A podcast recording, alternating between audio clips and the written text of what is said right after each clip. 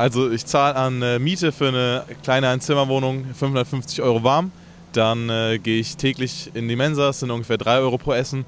Und äh, dann braucht man natürlich noch Geld zum Ausgehen. Das sind so ungefähr 20 bis 30 Euro die Woche. Und ja, ich würde sagen, ein kleines Polster schadet auch nicht. Deswegen, ja, also ich werde noch von meinen Eltern unterstützt und gehe nebenbei ein bisschen arbeiten.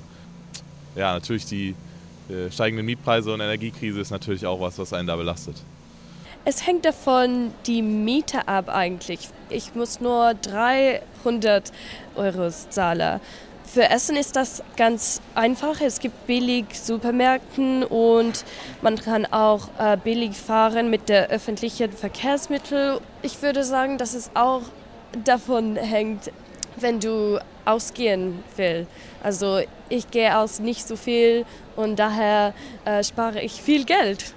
Der größte Block ist wahrscheinlich die Miete. Ich bin bei knapp 500 Euro, 15 Euro im Monat für, für Mobilität. Essen zwischen 5 und 10 Euro pro Tag. Für Freizeitaktivitäten irgendwas zwischen 30 und 50 Euro. Also ich bin bei 875 und dann haben wir nochmal 10% Unwägbarkeitspauschale obendrauf. Sind wir bei 800 bis knapp 1000 Euro. Das kommt ein bisschen auf die äh, Kosten für die Miete drauf an. Je nachdem, wo man wohnt, sind das bei mir schon 500 Euro auf jeden Fall Mietkosten. Dann braucht man ein Zugticket, brauche ich, um hierher zu kommen, weil ich außerhalb wohne. Das sind irgendwie auch 80 Euro circa. Dazu halt Lebensmittelkosten, die sehr hoch sind aktuell. Und ja, dann noch ein Hobby, wenn man das ausübt. Kommt es halt auch drauf an, was teuer ist, was günstig ist. Da habe ich aktuell nichts, weil Mietkosten schon so hoch sind.